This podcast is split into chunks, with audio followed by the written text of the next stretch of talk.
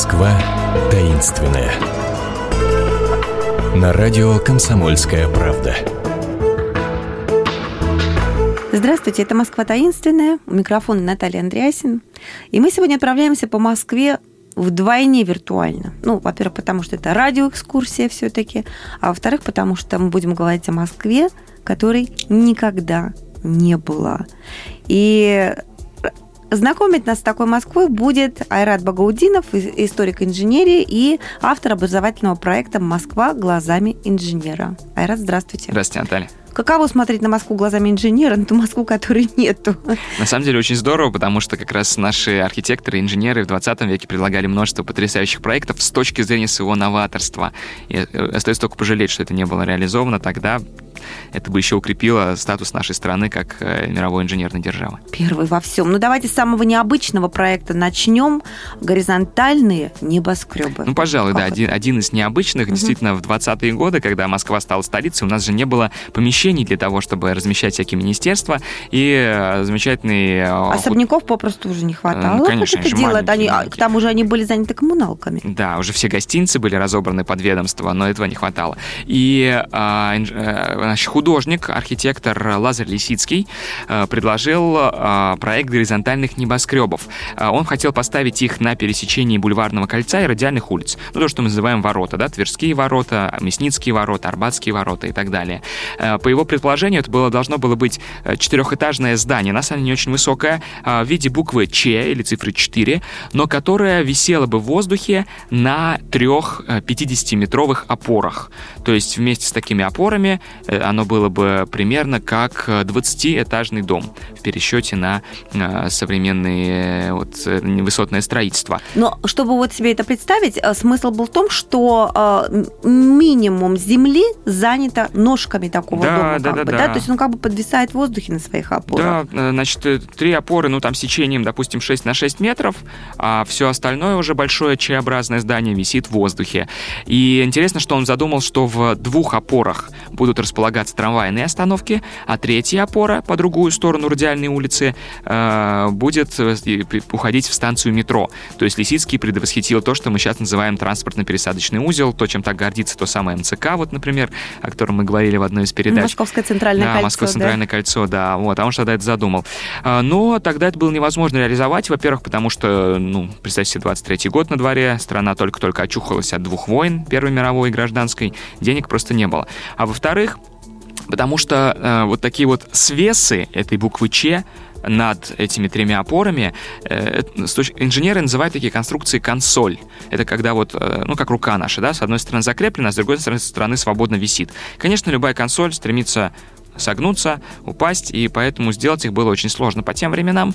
И вот только в годах в 70-х э, люди добрались до того, чтобы создавать здания с такими мощными вынесенными консолями. Ну, я так понимаю, что не в нашей стране добрались, поскольку вот когда я готовилась к нашей программе, я увидела и в Грузии есть административное здание Министерства автомобильных дорог, и еще в СССР, кстати говоря, да, построенное, да. и во многих западных странах. Да, ну то есть вроде э, все-таки в 70-е добрались в нашей стране, тогда Грузия была частью СССР.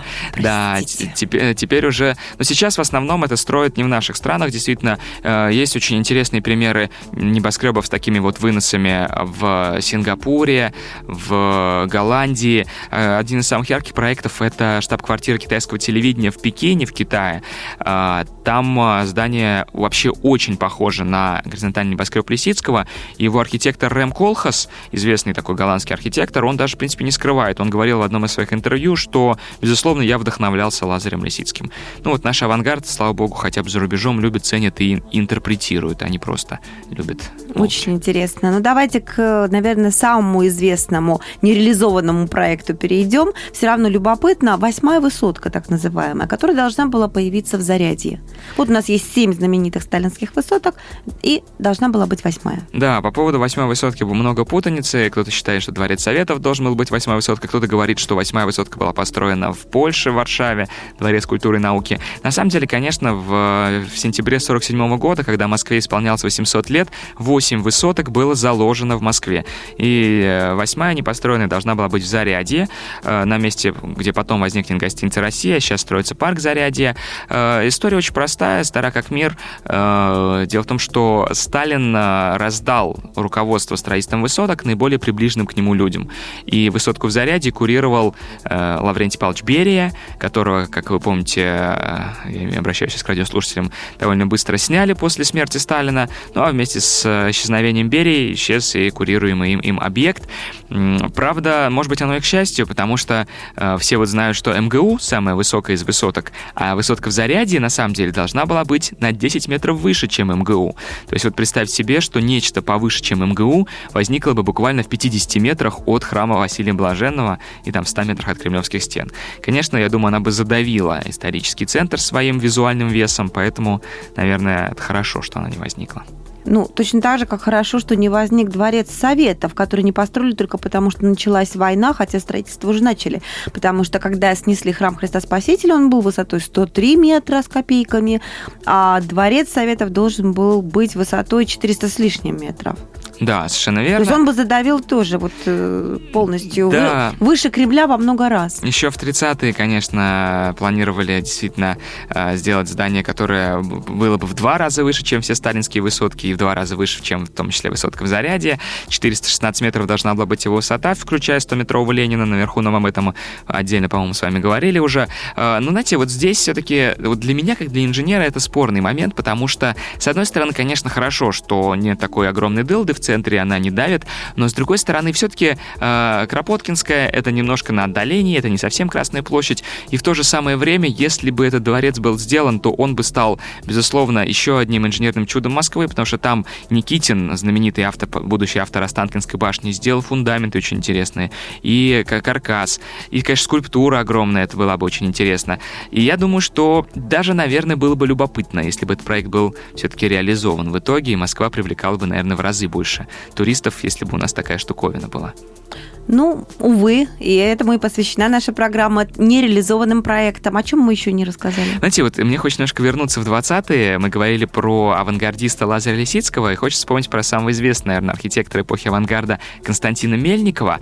А, он в 24 году э, на Пушкинской площади предложил такой вот интересный проект для павильона «Ленинградская правда». А, это было бы здание высотой всего 6 этажей, но каждый из этажей мог вращаться независимо от остальных. Как вращаться? Подождите. То есть вот ты сидишь внутри да, комнате. Сидишь, вот мы бы сейчас с вами сидели, и, и, и, и в это время а так вот, как бы, на карусели, да? Да, этаж бы ехал, ну, как, например, ресторан, а ресторан «Седьмое небо». Архитектура должна была быть динамичной, она должна была быть в движении, она должна была изменяться каждый день. А, с точки зрения рабочих, извините, пожалуйста, не рабочих, а, конечно, как бы клерков, да, в этом здании, наверное, смысла никакого нет. Ну, разве что можно, допустим, э, спрятаться от солнца, э, в слишком э, солнечную погоду, или наоборот, выйти на солнечную сторону, если на дворе пасмурный день. Вот. А, как оно должно было двигаться? То есть в течение дня совершать 100, оборот на 360 градусов? А, Мельников не продумал деталей этого вращения, но очень интересно, что он, ну, конечно, если, если быть совсем честным, чуть раньше Мельникова идею вращающегося небоскреба предложил художник Владимир Татлин для Санкт-Петербурга в так называемой башни Татлина или памятника Третьему интернационалу. Но чем, на мой взгляд, любопытен проект Мельникова? Башня Третьего интернационала была чересчур фантастична. Она была высотой, должна была быть высотой 400 с лишним метров тоже. А Мельников все-таки предложил более реальный проект. 6 этажей, этажи маленькие, лестница внутри ядра находится, лифт внутри ядра находится. Так что вращать этажи несложно. Они ни с какими коммуникациями не соединяются.